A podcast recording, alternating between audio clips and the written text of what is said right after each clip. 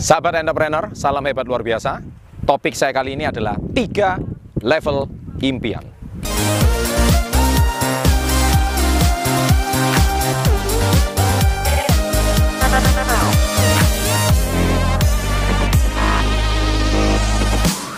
Baik, uh, pada kali ini saya akan membahas sebuah topik apa maksudnya dengan tiga level impian. Rupanya impian membuat impian itu pun ada tingkatannya.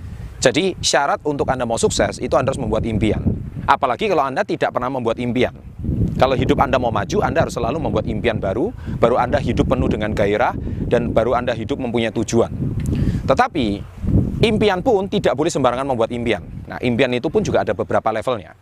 Nah, sekarang saya bahas dulu level impian yang paling rendah atau level pertama. Level impian yang pertama adalah level impian yang ikut-ikutan. Ya, saya ulangi lagi, ikut-ikutan. Itu yang pertama. Nah, apa maksudnya ikut-ikutan? Ya, ikut-ikutan itu adalah biasanya Anda melihat teman Anda sukses. Anda melihat teman Anda maju. Anda melihat teman Anda berhasil. Wah, Anda ikut-ikutan. Ya, melihat dia beli motor, Anda juga ingin punya motor. Melihat dia punya mobil, Anda juga ingin punya mobil. Melihat dia punya ini, punya itu, Anda juga ikut-ikutan. Nah, biasanya kalau level ikut-ikutan itu, motivasinya itu cepat, mudah panas, tetapi belum tentu langgeng. Belum tentu bisa abadi. Mengapa? Karena Anda cuma termotivasi sesaat. Ibaratkan kalau Anda melihat rumput tetangga selalu lebih hijau, wah menarik. Tapi belum tentu itu disesuaikan dengan kondisi hidup Anda sendiri.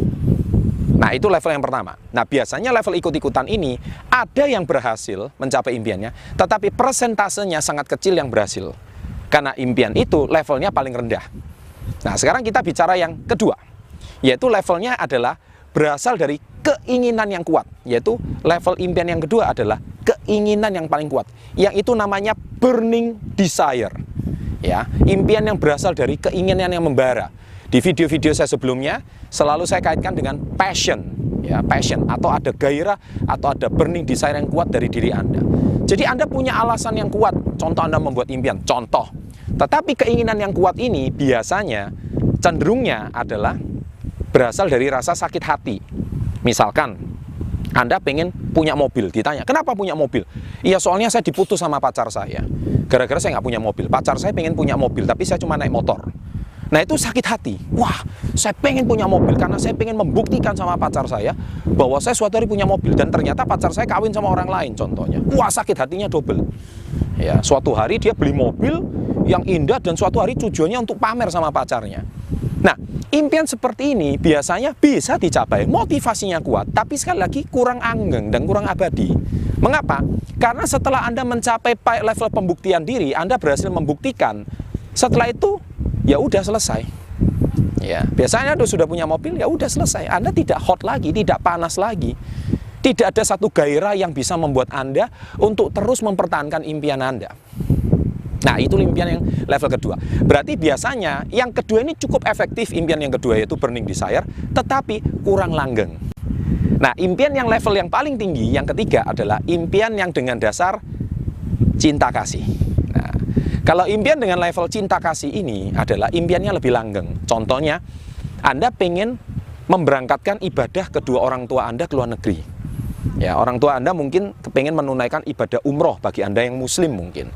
Atau mungkin bagi Anda yang Nasrani mungkin memberangkatkan ibadah ke tanah suci mungkin di Yerusalem dan sebagainya atau apa pun agama Anda. Nah, jadi Anda mempunyai satu rasa bakti kepada orang tua. Anda mempunyai rasa hutang budi pada orang tua yang telah membesarkan Anda. Anda pengen mewujudkan impiannya. Nah, ini impian yang punya motivasi cinta kasih. Lah, kalau cinta kasih ini biasanya lebih langgeng. Karena cinta kasih ini tak berkesudahan.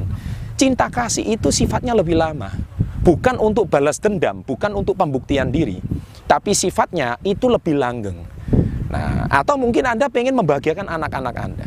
Ya Anda kalau melihat anak-anak Anda kalau tertidur masih polos ya, Anda melihat wajahnya yang lugu. Anda kalau melihat wajah mereka itu seperti Anda punya motivasi diri. Suatu hari saya harus memberikan yang terbaik untuk mereka. Karena itu dasar cinta kasih hati seorang ayah, hati seorang ibu, pengen memberikan pendidikan terbaik anak. Nah, itu lebih langgeng. Dan itu tidak, ketika Anda sudah berhasil menyekolahkan dia yang lebih baik, bukan cuma sampai di sana, Anda pengen hidup mereka lebih bahagia. Nah itulah tiga level impian. Semoga video ini menginspirasi Anda. Bila Anda menyukai video ini, silakan klik subscribe dan Anda bisa berbagi pada teman-teman Anda. Sukses untuk Anda. Salam hebat luar biasa. Sahabat entrepreneur, salam hebat luar biasa. Tips kali ini adalah menjual itu mudah seperti mengajak orang kencang.